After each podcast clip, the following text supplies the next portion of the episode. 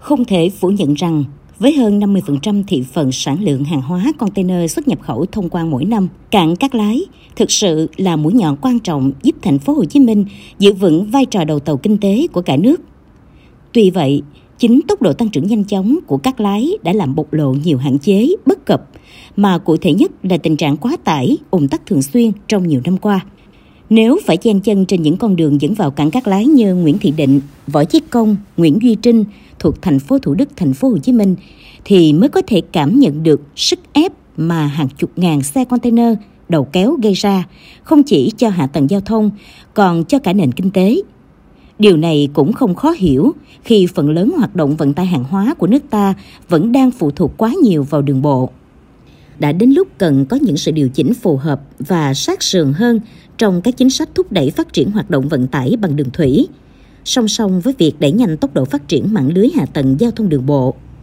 Bên cạnh đó, các ngành hữu quan cần chủ động hỗ trợ thành phố Hồ Chí Minh trong việc tháo gỡ các vướng mắc về pháp lý, về cơ chế để nâng cao năng lực kết nối giữa cảng, các lái với các cảng, cảng cạn tại thành phố Hồ Chí Minh như Hiệp Phước, Phước Long, Phú Hữu, cũng như các cảng lân cận trong khu vực cái mép thị vải.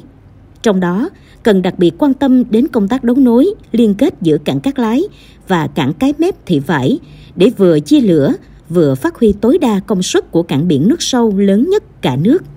Bên cạnh các giải pháp công trình, thì cũng cần dành nhiều hơn sự quan tâm cho các giải pháp phi công trình như hoàn thiện cơ sở dữ liệu kết nối giữa các cảng, giữa các đơn vị điều hành, quản lý như hải quan, thuế và các doanh nghiệp khai thác cảng cần ứng dụng triệt để yếu tố công nghệ để không chỉ nâng cao chất lượng hoạt động của cảng, tối ưu hóa thời gian lẫn chi phí logistics cho doanh nghiệp,